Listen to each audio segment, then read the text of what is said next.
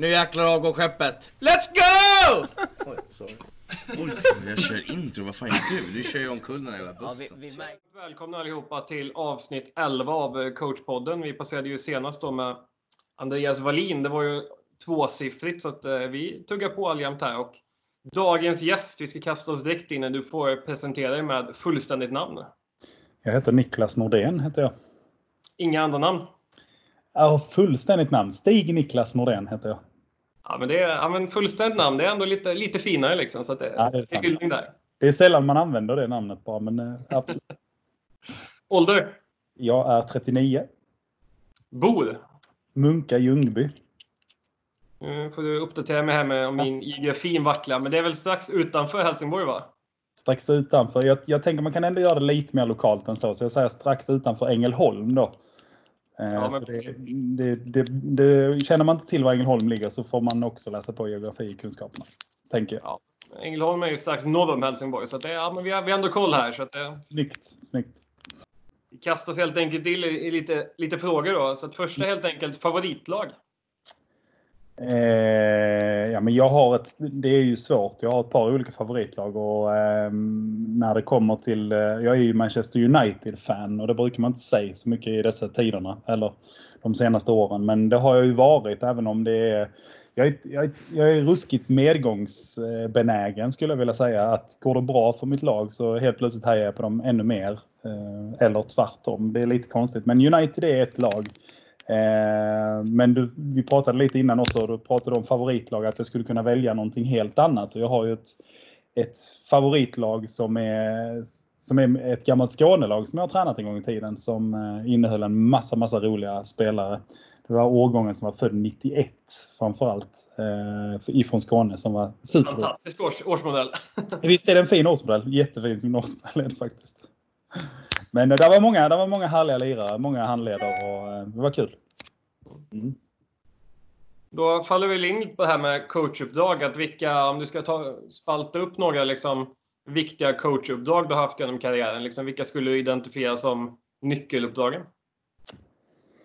Alltså jag har en rätt så, så här brokig historia i min tränare. Eh, jag, jag började ju väldigt tidigt med att, eh, jag tror inte jag var mer än 15 år när jag tränade mitt första lag. Eh, ett ungdomslag och det har ju stor betydelse att man får lära sig den vägen tror jag ju.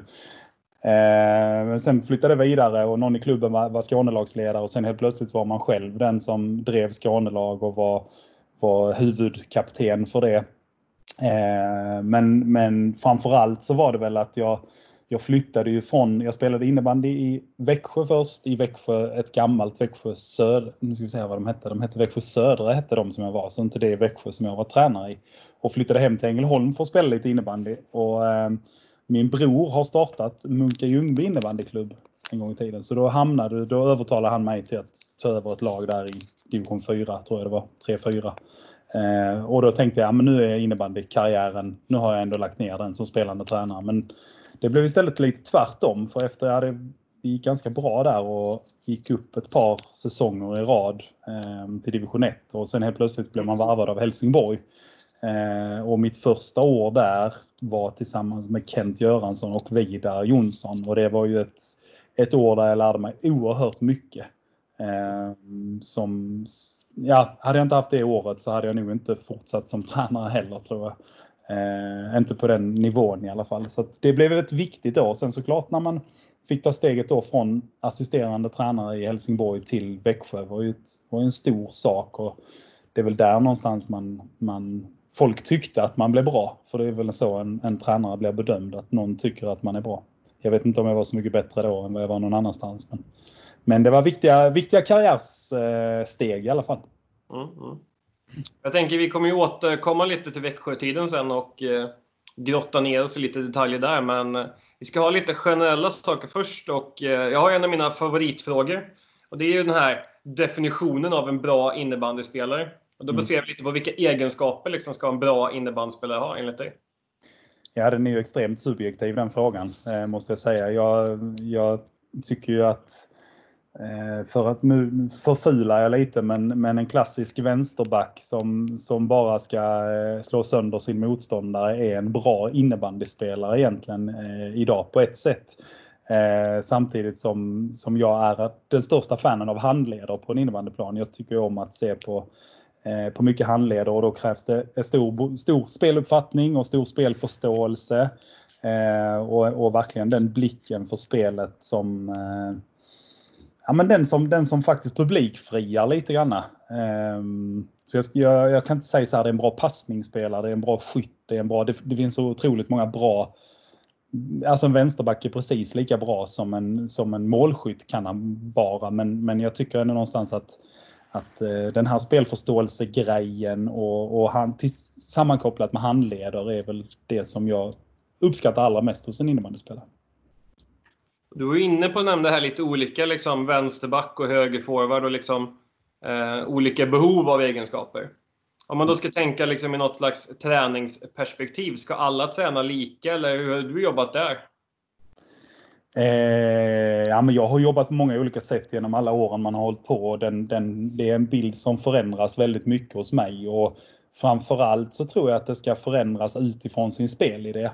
Eh, jag kan bara gå tillbaka till, nu pratar vi tränarskap och coachning i detta och då, då hamnar jag såklart tillbaka på mina sista sex år i Växjö. Det har varit liksom, det är det som ligger allra, allra närmst. Och då, från att ha, ha spelat någon form av eh, kontringsspel, att det var hela spelidén egentligen, hur hemskt den låter. Men, men då behöver man utveckla saker på ett sätt. Då behöver man ha vänsterbackar som är just den här bollbrytaren som jag pratade om och, och bollen ska Eh, snabbt framåt i banan eh, till det att vi spelar hög press och till det att vi vill vara bollförande och så vidare. Så det, det skiljer sig väldigt, väldigt mycket på vad man behöver träna på. Men svaret egentligen på din fråga är att ja, men oavsett vad du väljer att spela så måste man träna på olika saker. Det är jag helt övertygad om. Samtidigt som att jag vill ju, något av mina år så vill jag spela någon form av sån här total innebandy där där eh, ja, men jag har ett par sådana här favoritmål när två backar står framför motståndarnas målvakt och det är då vi gör målet. Eh, och då står de inne precis i hans huvud och det var för mig liksom en, en eh, Ja, men jag försökte komma dit. Att, att det finns inte backar. Vi, vi till och med tog bort begreppet backar eh, ifrån vårt spel. Vi använde halvor till exempel och vi använde andra begrepp för att fördärva de strukturerna. Och det, eh, den säsongen så vet jag om att då var det lika viktigt för en back att, att sätta ett handledsskott eh, uppe i krysset som det var för en vänsterforward till exempel. Så att eh, svarar jag på din fråga överhuvudtaget. Jo, men det, det, det är ett resonemang som lyder som ett svar i alla fall. det är bra, det, det brukar räcka, tänker jag.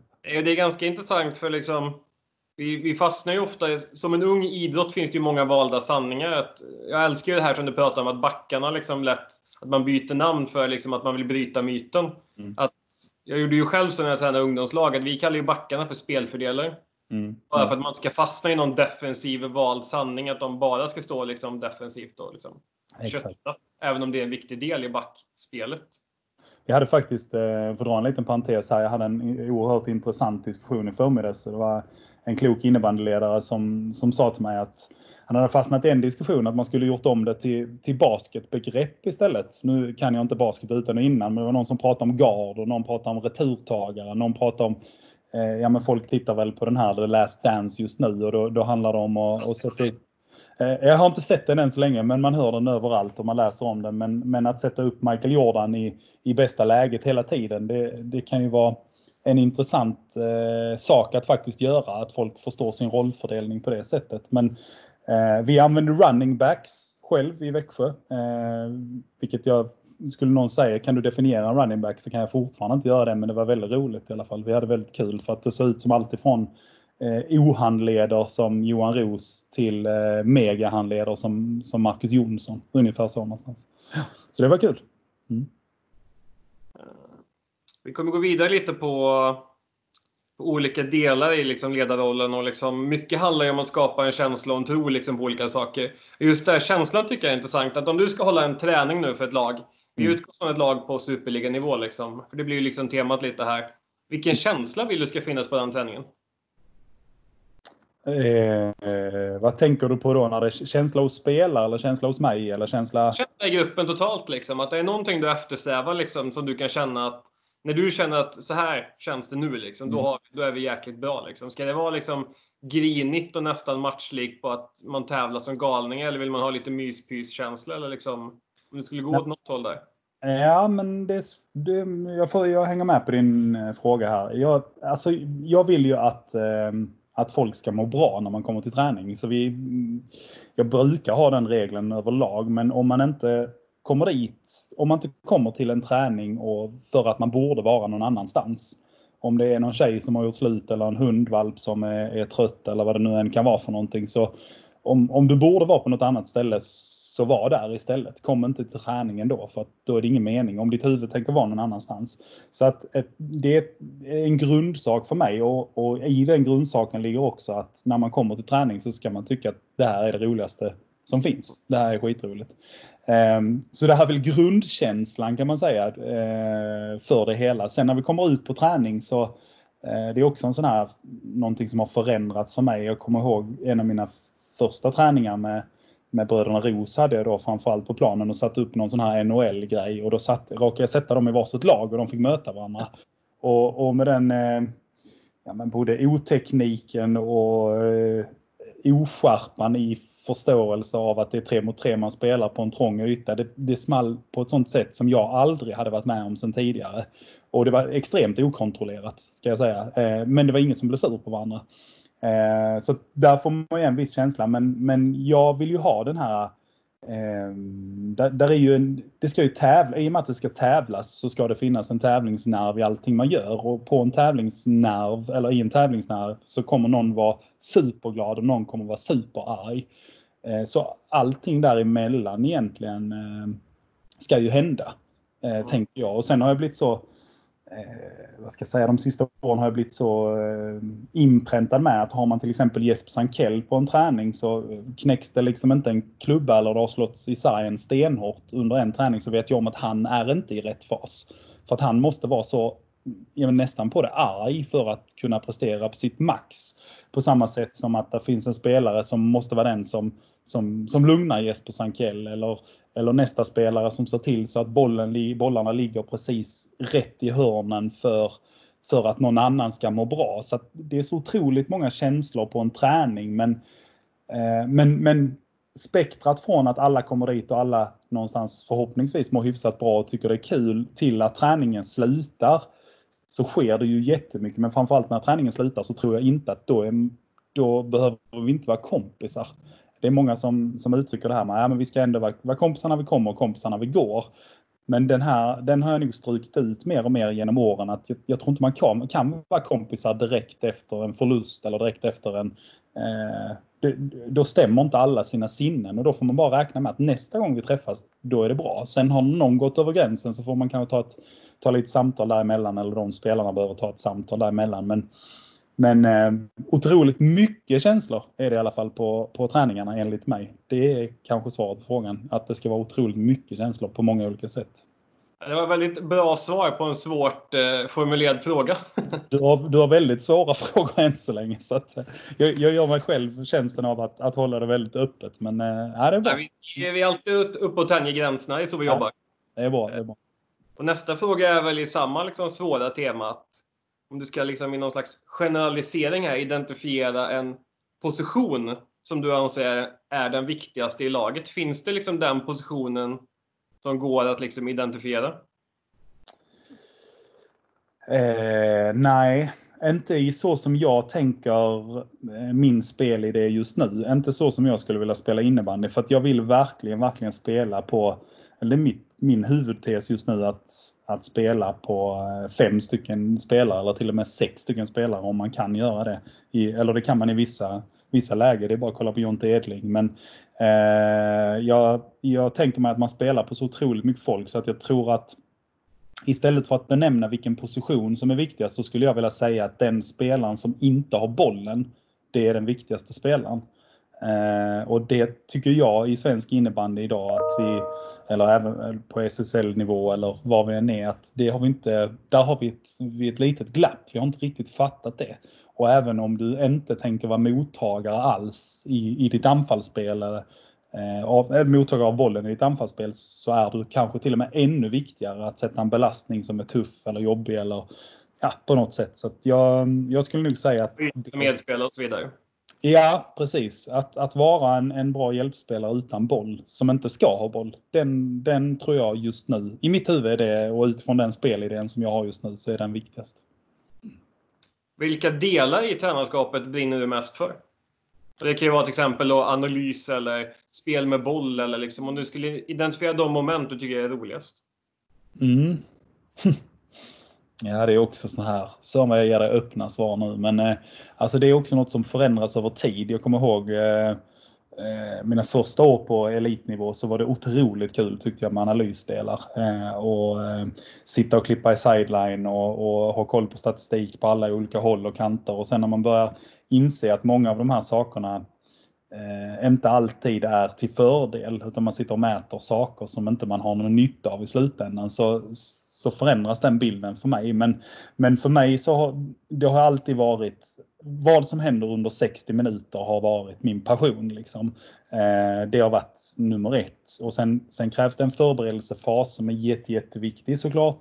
Eh, och, och träningar däremellan och fram till matchen. Men sen de 60 minuterna är så speciella och av de 60 minuterna så är ju sista 10 är ju det, är ju det, det, det mest fantastiska som finns i världen. Det är ju jag, jag tänkte jämföra det med något annat men jag ska inte göra det utan men sista tio minuterna är, är, det är vackert och, och så bra på alla sätt.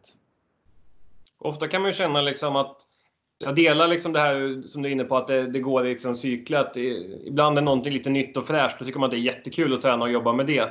Men sen kan det ju finnas delar man känner att ja, men, här är inte min kompetens på topp. Liksom, eller att det här brinner jag inte alls för att jobba med. Mm. Hur Har du bemött sådana delar? Har du delegerat det till någon annan i ledarstaben eller liksom, har du liksom fått bita ihop och köra? Eller hur tänker du där? Ja, men jag, jag backar bara lite till. Jag, en sak som är sån här du kanske får ställa den frågan igen om jag nu skulle snöa in mig på någonting annat här. Men, men en sak som jag tyckte var otroligt kul och spännande och som är jobbig när man är i det, men så här i efterhand som man har tjänat mycket av sitt ledarskap på, det är ju när det går skitdåligt. Alltså när det verkligen är katastrof, när du är på väg att och, och kasta in handsken och tänka att nu funkar det inte eller det har hänt någonting som gör att ja, men du kommer till en träning och, för så här är det på elitnivå, du kommer till en träning och du vet inte om du går därifrån med ditt jobb kvar. Det har hänt mig en, en tre, fyra gånger eh, under mitt tränarskap i Växjö där jag har känt att okej, okay, nu är jag framme vid en sån punkt.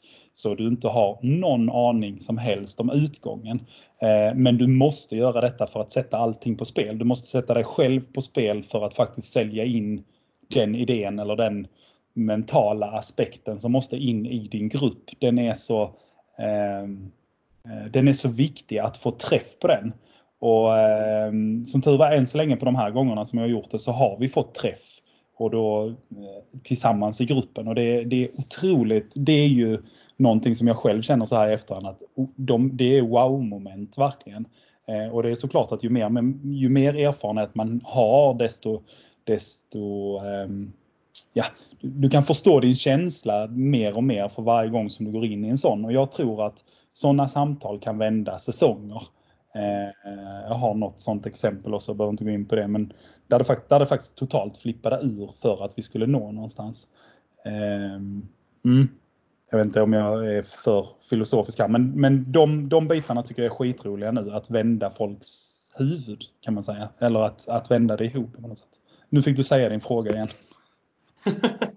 Nej, jag tyckte um, återigen, det, det är bra svar på väldigt djupa och filosofiska frågor.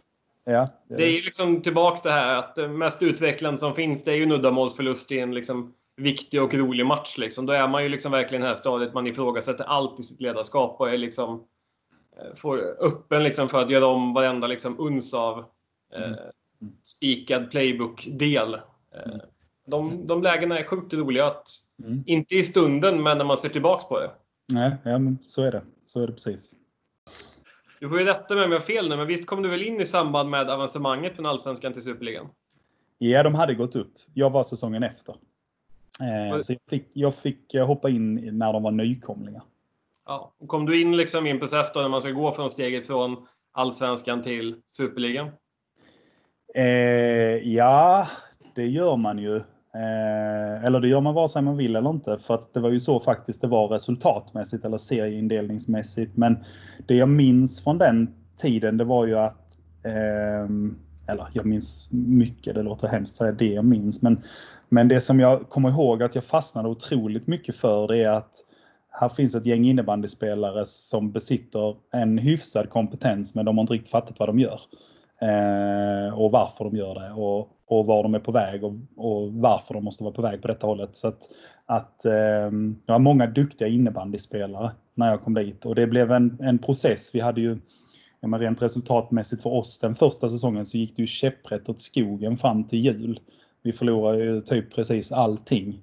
Eh, och sen, sen eh, tog vi en paus på tio dagar. Jag minns själv att jag åkte på semester till typ Kanarieöarna på någon sån här klassisk all inclusive med barnen så de fick äta glass som man själv kunde tänka. Och sen kom vi tillbaka allihopa och var taggade och så tog vi nio raka vinster och gick till slutspel. Eh, så att eh, det, det, det är lätt att gå in med ett mindset och tänka okej, okay, ni har inte riktigt ni har inte riktigt greppat grejen och så ska man försöka, ja men vi måste greppa det ihop och så ser man att det tar längre tid än vad man tror. Eh, det, det tror jag, det var en väldigt sån här, eh, ja, väldigt spotlight för mig så här i efterhand att det var så det var. Det känns lite, det är spännande alltså för lagen som går upp. Antingen känns det att man är lite som Växjö då kanske, att man är ett jäkla bra innebandylag och man lever mycket på att man har hög skillsfaktor.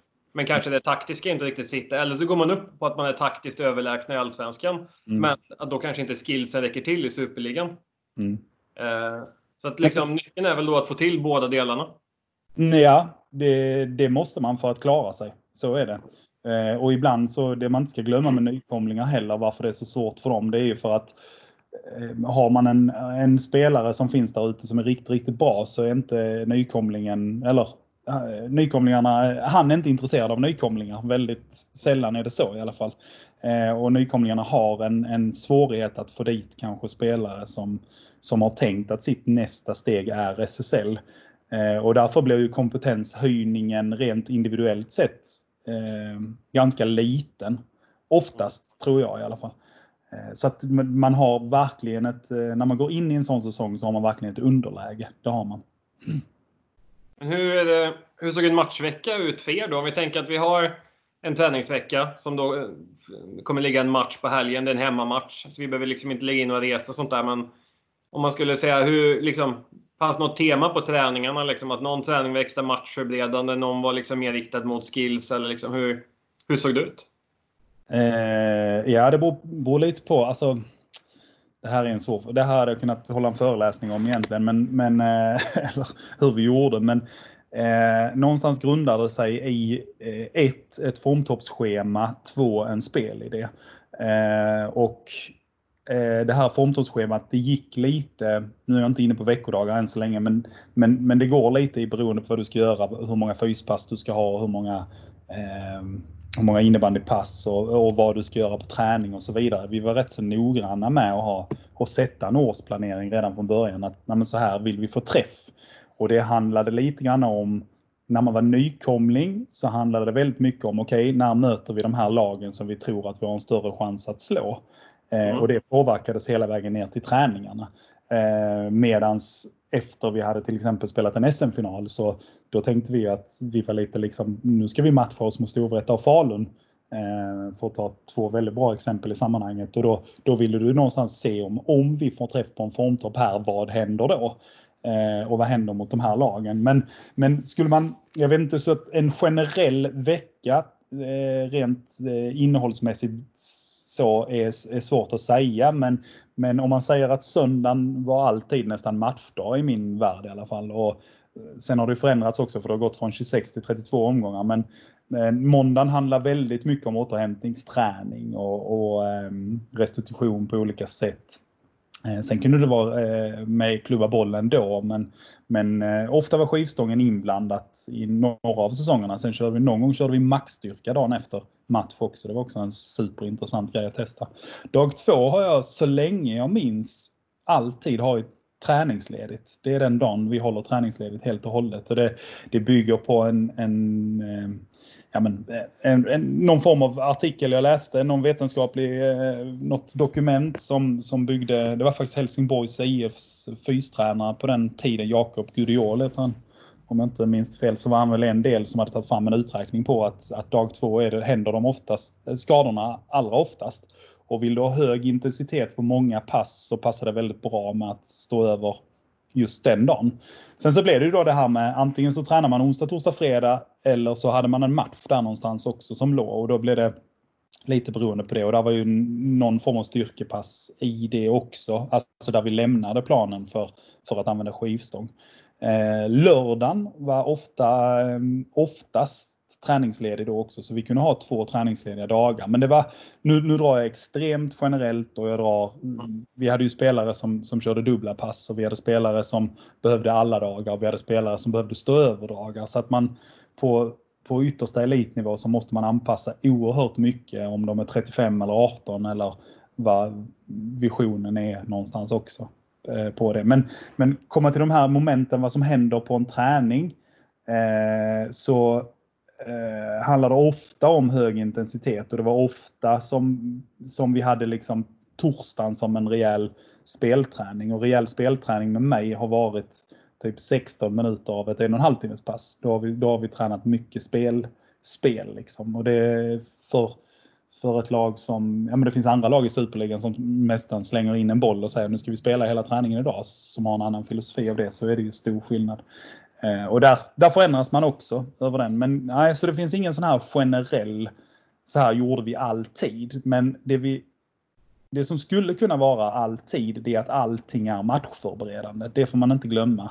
Eh, jag hade vi en match mot Falun på söndagen, kommande söndag, så börjar vi träna på, vi säger att vi börjar träna på måndagsträning, så ska egentligen till och med styrkeövningarna på måndagen eller innebandyträningen på onsdagen, allt det ska ha någonting med Falun att göra, men det får inte lämna din spelidé på något sätt. Sen behöver inte spelarna veta om vad det är som händer. Men kan du ha ett, ett fredag-lördags träningspass då där du knyter samman eh, det avslutet som du gjorde i onsdags till exempel. Om du kan knyta samman det avslutet som du gjorde i onsdags med den här eh, spelvändningsfasen eller den här, det här uppspelet som du skulle vilja testa mot Falun och spelarna själva kan fatta, ah, det var därför vi gjorde detta momentet i onsdags. Eh, så, så tror jag att det är viktigt att få det sammanhanget. Och där blir man ju också lite så skadad när man var tränare i samma lag. Sex år var jag i Växjö. År ett och två ska jag inte säga att det var jättemånga som fattade, men år, år tre och fyra så börjar alla fatta, okej, okay, då är det dessa ytorna vi ska åt på söndag när vi väl tränar på detta till exempel. Så att, ja, ungefär så. Vad tyckte du var svårast att förbereda sig för? Var det liksom att möta ett bottenlag, om vi ska kalla slänga oss med det uttrycket, där man vet att det här är en match vi behöver ta poäng liksom. Och mm. det är en match vi borde ta poäng. Eller är det lättare att möta ett topplag där man bara kan säga ja, ja, det här kommer bli en sjukt rolig match. Vi, har, vi kan bara vinna liksom mot de här. Jag fattar. Ja, det svåraste i det, det är att förbereda spelarna för vad som ska komma. Eh, sitter vi på eh, och har en, en videogenomgång på ett tokbottenlag på onsdagen till exempel eller på torsdagen, vi spelar på söndagen, så är det mycket svårare för folk att lyssna och för folk att, att faktiskt gå all in. Speciellt då om det är ett bottenlag som du möter för tredje gången under samma säsong. Där du har hört många av de grejerna för motståndarna har inte förändrat någonting. Då är det, eh, för mig personligen så upplever jag inte att det är svårare. Ehm, det var nästan så att det var nästan tvärtom för att man fick, man får Falun och Storvreta gratis på något sätt att eh, de är på, på ett visst sätt och därför ska, så kommer vi vara eh, vårt bästa jag på något sätt. Och alla är superintresserade ner i minsta detalj. Men, men man var inte det mot de här bottengängen. Och det, det är någonting man kämpar med som ledare i, i genomgångsfas men även träningsfas och även i matchveckasfas där man eh, där spelarna faktiskt ska förstå att, man förstå att den här övningen är viktig för att vi ska kunna utföra det väl på söndag. Eh, så Ja, det, det, det är klurigt. Det, det blir oftast omvänt från spelare och ledare tror jag. Det, det är ju nästan som allting i ledarrollen hade funnits generella svar. Då hade ju du och jag skrivit den boken och tjänat massa pengar på den. Liksom, utmaningen är ju att lösningen på allt är ju fingertoppar. Ja, precis. Ja, så är det. Som du sa, liksom, vart befinner vi oss nu under säsongen? Vad är belastning? Och så vidare och så vidare. Men om vi kliver in lite mer i matchen här. Vi tänka oss in i scenariot att domaren har precis blåst igång och teckningen har gått. Liksom. Vad mm. är viktigt för dig att se i början på matchen? Tittar du mer på egna laget, att ni gör som ni har bestämt eller är det liksom mer att se motståndarna? Liksom, gör de det vi förväntar oss eller? Vad, vad vill du identifiera först där? Alltså det är väldigt sällan en motståndare lyckas göra, det är nog säkert samma för oss själva också, men det är väldigt sällan de lyckas göra någonting så pass annorlunda så att den gameplanen som man har, den funkar inte. Eh, det skulle jag säga, alltså i SSL så har du sån du har så bra koll på vad som har hänt. Du vet vilka femmor som kommer stå där ute. Även om de byter en spelare, en vänsterforward, så kommer det inte ha så stor betydelse för vad för hur deras spelsätt, deras spelidé, deras grunduppställningar är på planen. Så att det är väldigt få som kan förändra väldigt, väldigt mycket. Sen kan man få, det kan ju finnas någon sån aha-upplevelse som att, men oftast blir det, aha, det här var lite kul, Varför, undrar varför de tänkte så här, för att det blev inte så bra. Så. Eh, ofta gör man sina egna spelare kanske mer osäkra om man ändrar för mycket just kring varje enskild match. Eh, nu ska vi tillbaka till frågan. Eh, jo, men jag tittar nog på... Eh, jag tror att det är viktigt i början som ledare att faktiskt också komma in i matchen. Eh, jag tror att man... Det, det, är lätt att bli åskådare vid sidan. Att man har varit så taggad inför och sen drar matchen igång och så tänker man att spelarna ska, ska försöka lösa allting som händer där ute. Det är inte riktigt min... Det finns många tränare som är så, som tycker att nu har vi är vi så pass väl förberedda så nu ska de ha fattat, nu ska de veta. Och det tror jag inte riktigt på. Jag tror att en spelare ofta hamnar in i någon form av eh, ryggmärgsbeslut eller något liknande om man inte är där och påminner dem. Så att jag eh, ser väl mig själv som otroligt aktiv i, eh, i det, ursäkta, eh, otroligt aktiv i det som, som händer. Och det kan vara allt ifrån Alltifrån att, att säga till någon att eh, nu ska du hålla käften kring detta för att det är så här vi ska göra till att faktiskt ge beröm för det detta vi har pratat om. Jag, jag är ju inte av den arten att jag bara tror att positiv feedback är den feedbacken som är bra. Eh, och det, det, kan man alltid diskutera. Det finns många som påvisar annorlunda. Eh, och, alltså jag tror att det, det, är viktigt för en ledare att komma in i matchen att, att faktiskt vad det nu betyder. Det är otroligt abstrakt. Men, men för mig så innebar det att det kunde innebära att okej, okay, jag ska skälla ut domaren innan fem minuter för då vet jag att jag är taggad. Ungefär så. Eh, jo, det skickar signaler till laget också, liksom att man är där, man är närvarande. Det, och det är ju, det, där har jag ju hamnat själv personligen i ett fack. Liksom att om jag inte skulle Eh, äh, med Växjö ska jag säga också att, att skulle jag få för mig att inte vara på tå mot exempelvis en domare eller en motspelare eller vad det nu kan vara. Är jag inte på tå där så kommer mitt lag marka av det. Och det, det facket satte jag ju mig i. Liksom. Jag kunde ju få en, en, ett rapp mitt under en match av en spelare. Det hände flera gånger. Så, Niklas, är du vaken? Liksom, typ så. Eh, och det är rätt så intressant varför, varför man får det. Ja ja, lite så här sidospår. Jag tänkte när man varit aktiv på ungdomsnivå i många år tidigare så liksom var ju klassikern första tio fick man ju stå med pappret och repetera femmorna vilka som skulle byta med vem. Liksom. Har du upplevt något sånt på liksom ändå, vad ska kalla elitnivå? Liksom, att liknande liksom, tendenser? Jo, men det har säkert hänt någon gång när man tycker att, att man har varit extremt tydlig. Men, eh, men att man inte har varit det på något sätt. Och då, det handlar såklart inte om man spelar på 2-5 eller på 3-5. Men om man ska spela på fem backar och, och fem forwards och tre centra till exempel. Så eh, ska jag säga att då kan, då kan pedagogiken eller didaktiken inte... Den kan, den kan liksom ställa till det ibland. Där. Det kan det göra. Men, men, eller ibland. Men det, händer ju, det kan ju hända i en 6 mot 5 eller i ett powerplay eller, eller vem som ska in eller ska ut. Det, det ska hända. Eh, på något sätt också. Att man, att man missar någon. Det är fortfarande 20 spelare du har hand om. Det är en match som pågår. Du är helt inne i den. Och du ska ha rätt folk på planen. Du ska ha koll på allting annat som händer. Och du ska dessutom hinna gnälla lite på en domare däremellan. Liksom. Så, typ om man går till mig. Så, eh, så det, är, det är mycket att ha koll på i huvudet under en match. Du var inne på också här på att man ska komma igång till matchen. Eh, jag tänker lite här, när spelarna värmer upp på plan med klubba boll, liksom, den delen. Eh, mm. Vissa tränare vill ju sitta i omklädningsrummet av principskäl och inte vara närvarande. Vissa vill nästan vara med liksom, med klubba och boll liksom, bara för att liksom, vara, vara en i gänget. Liksom. Hur jobbar du under en uppvärmning? Alltså det, det, är nog den enda delen under en match som jag aldrig har kommit under full med. Eh, det, är den, det, är den, det är den värsta tiden på något sätt. Det är liksom, du har förberett allting, du har gjort genomgången, eh, du har gjort alla dina egna matchförberedande händelser som ska ske och så kommer man till den här en och en halv timmes proceduren eller till och med två timmars proceduren som den kan vara allt ifrån att man totalt, man är helt utmattad så att jag, jag kan till och med lägga mig och sova, har jag gjort rätt många gånger. Eh, till att jag nästan är på planen och, och skjuter skott själv. Så att jag, jag, jag, just den biten där har jag själv eh, svårt för och vet inte om det påverkar mig. Alltså jag vill ju också vara som bäst under en match och jag vet inte vad som påverkar mig eller på vilket sätt olika saker påverkar mig. Jag, den brukar jag bara ta som det. Eh, så.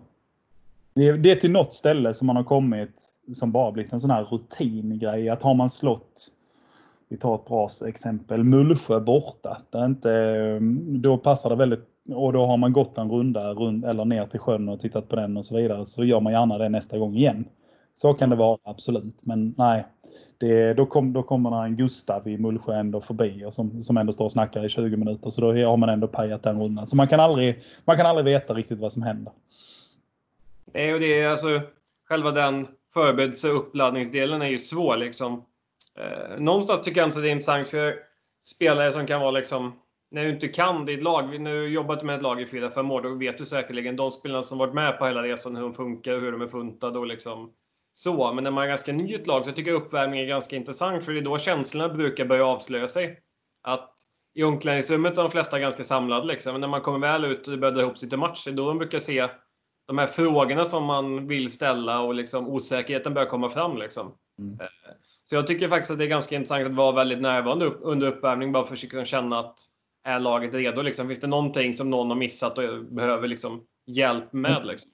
Jag förstår precis vad du menar och jag kan uppleva mig, jag har nu låter det som att det är en tid man ska gå förbi, men jag, det är det inte. Utan jag har också tänkt så och jag vet flera gånger att, att jag har samlat laget och, och i målet och nästan skällt på dem eller berömt dem eller vad det nu än kan vara för någonting. Och det som jag är rädd för i sådana sammanhang det är att det bygger väldigt mycket på mina känslor. Det har jag nu kommit fram till att, att hur jag har upplevt det måste inte vara samma som spelarna upplever det.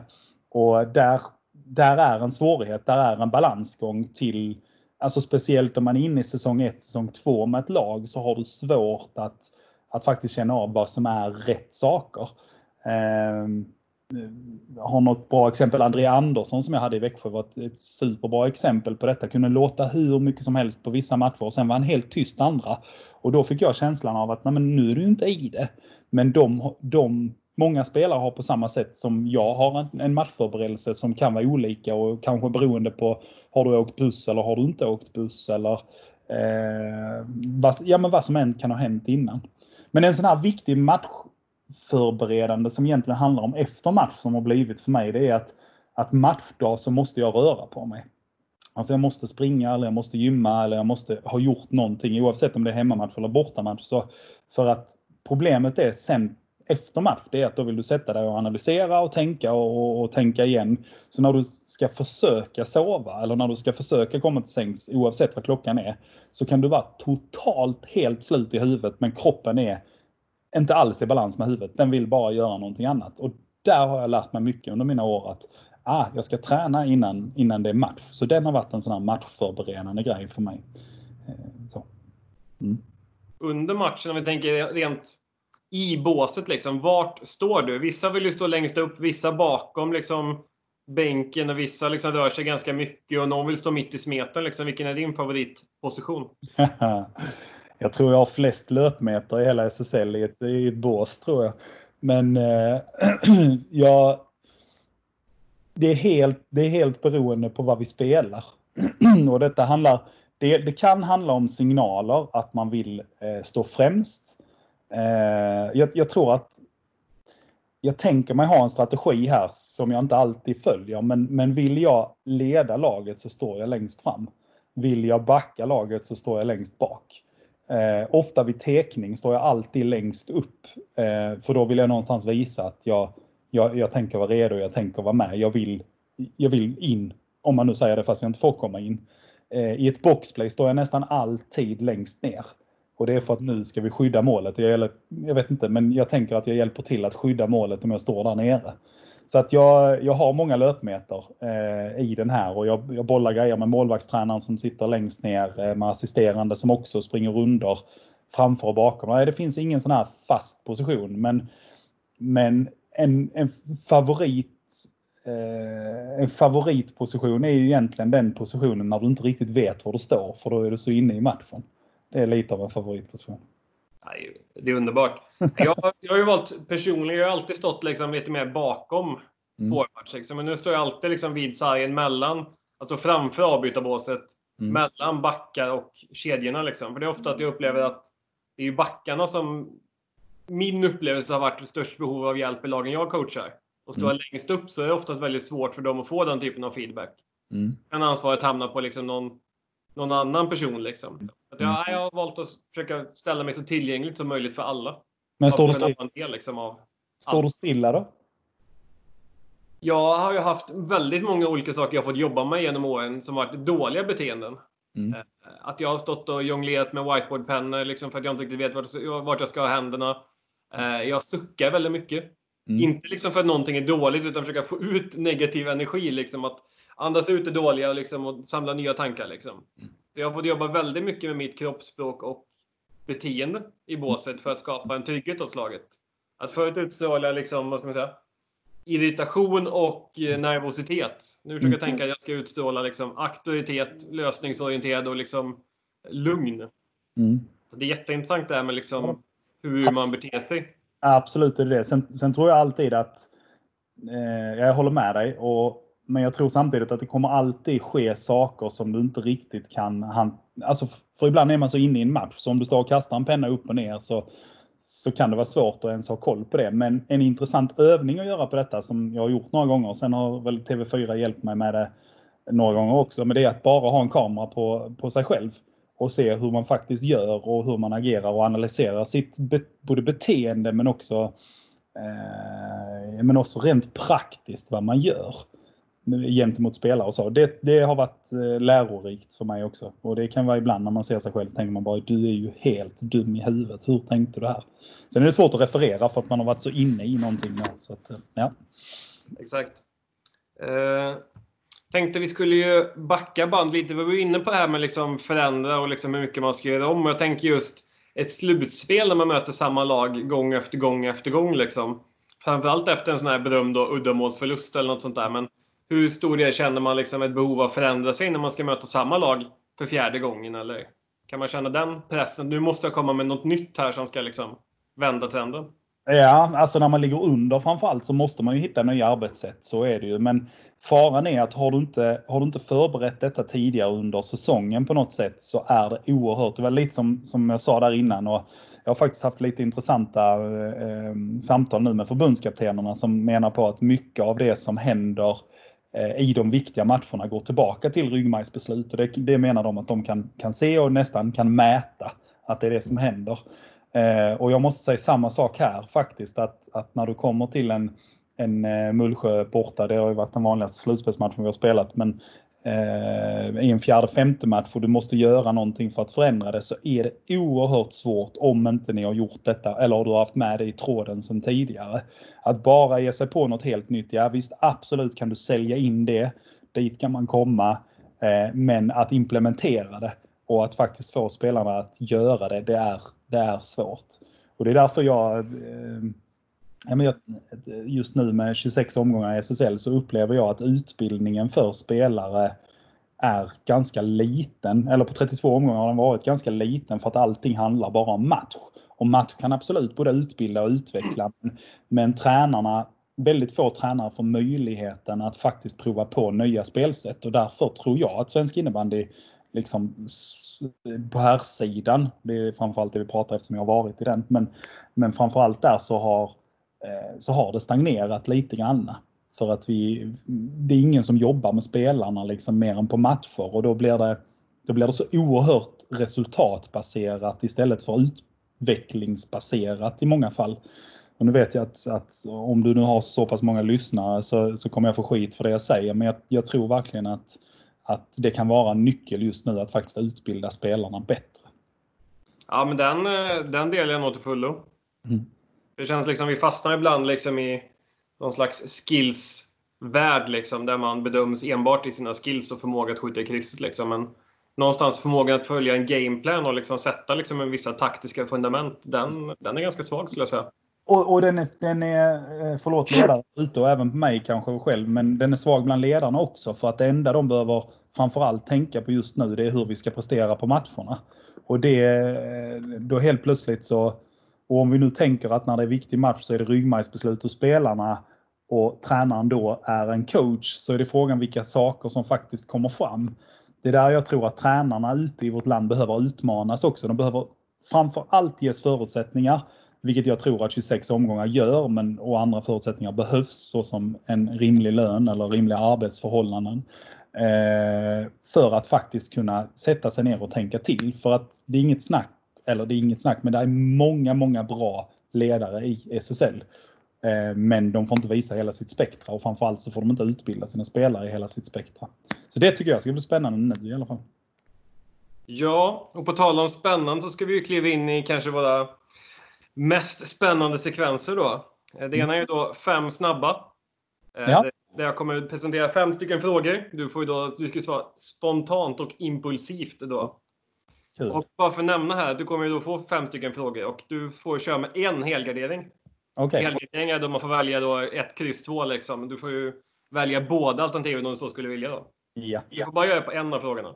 Okej. Okay. Är du beredd? Det låter fegt att använda en helgardering, men jag har ju inte hört frågorna. Så att, kör du! Jag tänkte jag vill vara snäll och ge dig en i alla fall. Det är snällt. Tack! Men första frågan. Spela helplanspress eller parkera bussen? Helplanspress. Växjö eller Helsingborg? Växjö. Anfall eller försvar? Äh, anfall. Powerplay eller boxplay? Powerplay. Linus Jämtal eller Kristoffer Widlund? Jämtal. Uff, ja, den var... Helgardering. Nu, nu, nu tänkte jag på handledare. Förlåt Widlund. Men, men handledarna kan vara nog så viktiga. Jag, jag, är ju, jag är ju en fan av, jag gillar ju målskyttar med, med handleder. Widlund är väl mer en, han var en defensiv center. Det, det var inte min påse chips som, som innebandyspelare. Nej, jag skojar bara. Han var, han var super och en lagmänniska som, som få, ska jag säga, när han, nu pratar jag om honom som spelare framförallt. allt och en grym person. Nu låter det precis som jag ska släta över detta, men jag tycker fortfarande Jämtal. Men eh, människan Kristoffer Widlund är det inte många som slår på fingrarna. Så kan jag säga. Och inte i en grupp heller. Och det är ju tillbaks liksom till de här egenskaperna. Vilka personer behöver vi i ett framgångsrikt lag? Du behöver ju givetvis handledarna, brunkvänsterbackarna och liksom de bra personerna som driver gruppen. Jag tänkte att eftersom jag satt det temat redan från början på detta så tänker jag att då kan jag ju inte förändra nu och, och börja prata om defensiva centra. Det, det känns ju fel. Vi får se. Vi har ytterligare lite upp till bevis här på, din, på dina, dina, dina val här. Du ska få sätta ihop en drömuppställning. Ja. Ska kalla den. Det är en målvakt, fem utespelare. Du får ju välja liksom hur du vill formera det här. Om det ska vara en 1-3-1 eller en 2-1-2 eller liksom hur det ska funka. Om du själv är coach eller om du liksom vill vara en del av ett coachteam eller om du sätter dig själv i en sportchefsroll och tar in någon coach som ska styra skutan här. Ja, det här är ju inte helt enkelt. Då får jag... Oh, det här var, den här tar man faktiskt lite på sängen. Ska jag ärligt säga. Och jag, alltså det finns otroligt många bra innebandyspelare där ute. Men jag, jag tänker ändå att jag får utgå ifrån spelare som jag har haft. Eh, fast det kanske jag inte gör ändå. Det här är svårt, men om man börjar med målvakt så är det eh, givet för mig. Det finns eh, två målvakter som är eh, världens bästa. Och den ena heter Eero Kossonen. Det finns faktiskt tre. Nu börjar jag direkt vackla. Det, här, det är här jag får använda min 1, kryss 2 tror jag faktiskt. Exakt. Alltså det, det finns tre och det är Eero Kossonen, det är Pascal Meyer och det är Jonte Edling. Men eh, Eero har jag ju, jag har tränat alla de här tre målvakterna dessutom. Eller jag har egentligen inte tränat någon av dem om jag ska vara helt ärlig för jag har alltid haft en målvaktstränare med. Kanske Jonte som, som junior har jag nu, han hade ju en målvaktstränare om inte Daniel Paulsson i Helsingborg var med då. Kanske han var. Skitsamma, jag ska inte resonera för mycket om det men det här är tre enorma målvakter som är så roliga att se på. Ero som med sin, äh, det, han är bara häftig. Han är världens lugnaste 2 meters 110 kilos kille. Det, är, det älskar jag, den egenskapen. Pascal som är världens lugnaste men ivrigaste, aggressivaste på, i ett mål. Det är också häftigt. Men sen tycker jag ändå Alltså Jonte Edlings utkast är ju något av det vackraste och det, det, jag tycker, det kanske inte så här jag ska göra, jag kanske bara skulle säga ett namn och köra. Var det det som var din tanke förresten? Jag älskar resonemanget här bakom. Det, jag bara sitter och lyssnar och gnuggar händer. Ja, då kör jag faktiskt detta. Men Jonte Edling och assisten, nu har ju SSL fått uppleva de här assisten. Eh, och det är ju på tiden att de faktiskt får det för att det är en häftig arm den där. Jag har haft Jonte, Jonte är ju en av dem som var med i den här årskullen med, med Skånelaget också som jag hade. Och då var det faktiskt så att vi mötte Stockholm i en final, i eh, SM-final, i distriktslags-SM. Och vi låg under stort. Stockholm var favoriter och ledde helt välförtjänt. Jonte i målet. Och han blev, jag var tvungen att byta ut honom. Jag var tvungen att göra någonting annat. Han hade inte varit dålig på något sätt. Och så kör vi en period till, men vi kommer fortfarande inte ifatt. Så vi skulle ha in alla offensiva vapen vi kunde. Så då satte jag in eh, Jonte Edling igen, för att han kunde kasta. Eh, och det har han alltid kunnat, så det är ju en rätt häftig eh, egenskap att kunna ha eh, en anfallsspelare som målvakt. Det är rätt häftigt. Men jag går ändå tillbaka och eh, säger eh, Eero Kossonen. jag tar Eero. Han är, han är chef. Han, han vi, vi sätter en liten helgardering då på att om vi skulle slå på anfallsspel så byter du ut honom mot Jonathan Edling där. exakt, exakt. Ja, jag, jag, ja, jag, jag tar inte helgarderingen där. Jag fick säga tre, men jag tar Eero ändå. Bra. Hur tänker vi sen då? Är det två backar, klassiker, eller skulle du liksom formera något annorlunda? Nej, det, jag hade formerat annorlunda. Eh, jag hade fått välja spelsätt eh, grunduppställning just nu så hade jag inte spelat ett, ett 2-1-2. Men jag tänker för lyssnare så brukar det vara lättare att prata om 2-1-2 för att få med den här centern också. Eh, och då, då är jag ju en eh, handledsfantast som jag sa. Eh, så därför så tar jag som eh, högerback. Ska det är detta som är frågan om jag ska hålla mig till nutidens spelare. Det känns ju nästan roligast. Ja, det står ju fritt. Du sätter ju damerna. Ja, jag gör ju det. Jag gör det. Ja, men eh, jag säger eh, Marcus Jonsson som högerback i Växjö. Eh, och argumentet där är att, att han fick jag ju någonstans vara med och värva ner som en kompisvärvning till Valdemar Ahlroth och fått följa hans resa hela vägen till att bli landslagsspelare. Så att, eh, och med de handledarna som man får se på, på träning är ju fantastiskt. Vänsterback så tar jag eh, Eh, det här också. Jag tror jag kommer behöva en rightare för att annars så får inte min vänsterforward så mycket yta. Så att, alltså, men det blev för tråkigt om jag bara tar Växjöfolk också. Men jag måste, jag får ta Erik Roos här. Det är liksom eh, inte mycket till bollkontroll, inte speciellt stark som folk har trott att han är.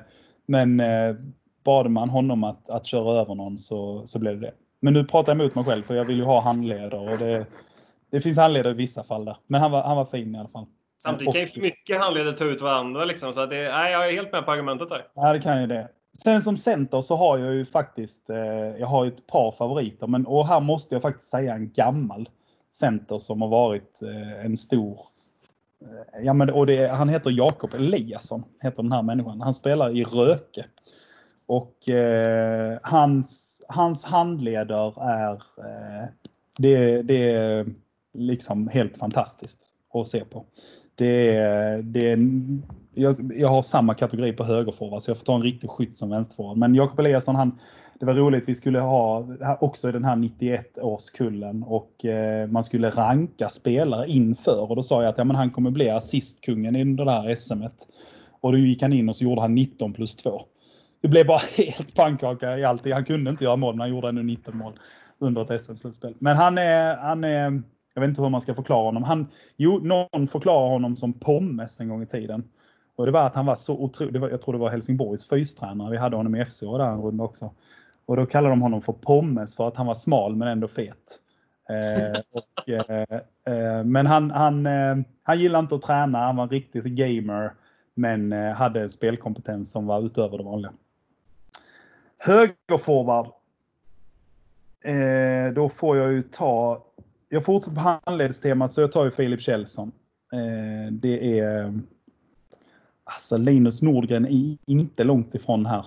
Eftersom jag valde Jakob Eliasson som center så jag har problem. Jag skulle kunna spela med tre centra här men nej, jag tar Filip Kjellson som högerforward även om han var roligare som center. Eh, så, och där är nog ord överflödiga tror jag. Det är en, det är en artist på många sätt. Eh, när man har sett honom med en boll så är det, spelar ingen roll vilken boll det är så är det bra. Och det, det, är väldigt det är härligt att se på. Han Sen dominerar väl fortfarande i Hovshaga nu om inte är helt fel ute. Det är helt rätt. Just nu så tror jag dock att han spelar fotboll under den här tiden på året. Han, han lever sina pojkdrömmar. Eh, han var ju på väg någon gång. Jag får inte nämna detta. Jag kommer få tillbaka detta sen så jag vågar inte säga det. Men han var bra på fotboll också, säger jag bara. Innan han valde innebandyn som sin, som sin sport. Men Hovshaga spelar han i innebandy. Eh, vänsterforward. Eh, alltså, det här är klurigt för att André Andersson skulle kunna vara nummer ett i detta, nästan detta landet skulle jag säga. Han, eh, på träningar så är han så oerhört dominant och, ehm, och det är en annan sak såklart att spela match, men han, han besitter en, eh, en, en, eh, en blick för spelet, ett passningsspel som är enormt tillsammans med hans skott. Eh, så där var hans styrka. Jag hade ju även Jesper Sankell ju som en, eh, och det är ju en riktig power-nisse liksom. Som, eh, ja men han, han går all in och, och man kan bara se på Växjös statistik i år när han var med och inte var med. Det är en matchvinnare som vinner matcher till. Så jag tror jag behöver någon sån spelartyp. Jag, detta var ju skittråkigt att jag bara tar Växjöfolk kanske. Blir du sur på mig nu? Nej, absolut inte. Man ska ju någonstans... Det är väl det roligaste att utgå från de man har liksom coachat eller jobbat med eller har en relation till.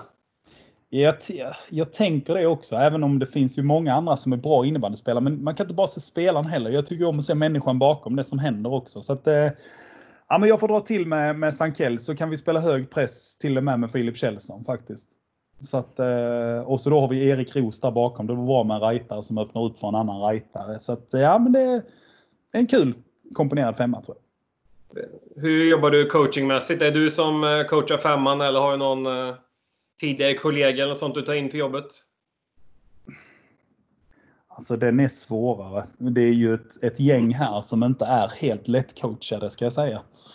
Eh, och jag ska säga att så som jag satte ihop femman så hade det inte heller varit enkelt. det, hade varit, det hade varit strul på rätt många olika saker. Men det är det som, det som gör det lite bra det är att om Erik Ros är på planen så blir han oftast, eh, han blir så pass mycket kapten så jag tror faktiskt att han kan få vara coachen också i detta här. Så att, eh, Ja, han får nog eh, han får driva, driva femman. De, de kör utan coach. Helt enkelt. det är ju fantastiskt. Ja, det är nog bra. Nej, men snyggt. Det hade varit, eh, hade varit en förmån att få se den här formationen i spel. Ja, men det hade varit kul. Jag tror faktiskt att de kunde gjort lite poäng framåt. Och, och det fina med den är ju att om de väl hade... Alltså de hade ju varit så ruskigt offensiva, för eh, de flesta utom Erik. Han fick för sig något de sista säsongerna att han skulle vara längst fram och det var, det var ett sätt att göra det. Och Hade han valt att göra det så hade vi nog fått rätt många 3 mot 0 vändningar i Häcken. Men då har vi ändå Ero så att jag tror att det löser sig faktiskt. Nej, men fantastiskt. Och du får ju säga också att det var ju kanske ett av de svåraste programmen hittills utifrån att mina frågor var väldigt djupa och filosofiska. Det är inga, det är inga ja nej-frågor direkt. Nej, det är sant. Och den här frågan, det är nästan den sista som är svårast. Man har tränat så många och sett så många innebandyspelare. Men, men det finns ju, detta är ju skitkul. Man kan ju sitta så här i ett par timmar och resonera om att vara coach. Och det är väl det, är väl det jag tror att många, många, inte, många kan nog tänka att det är ett ganska enkel, enkel uppgift. Eh, och nu har vi nästan bara pratat om de sakerna som händer innanför sargen och och liksom i ganska direkt närhet. Man glömmer alla de här samtalen man har runt omkring och vad som faktiskt händer där. Och, och ja, men det idrottspsykologiska kring de samtalen som är så oerhört viktigt tror jag för att en spelare ska lyckas på planen. Så att vi hade nog kunnat lägga ett par timmar till på detta tror jag. Utan problem. Vi får väl se. Vi kanske återkommer någon dag. Ja, ja spännande. Del två. Exakt. Ja. Så att, eh, stort tack för att du har medverkat i coachpodden. Ja, men tack själv. Superkul.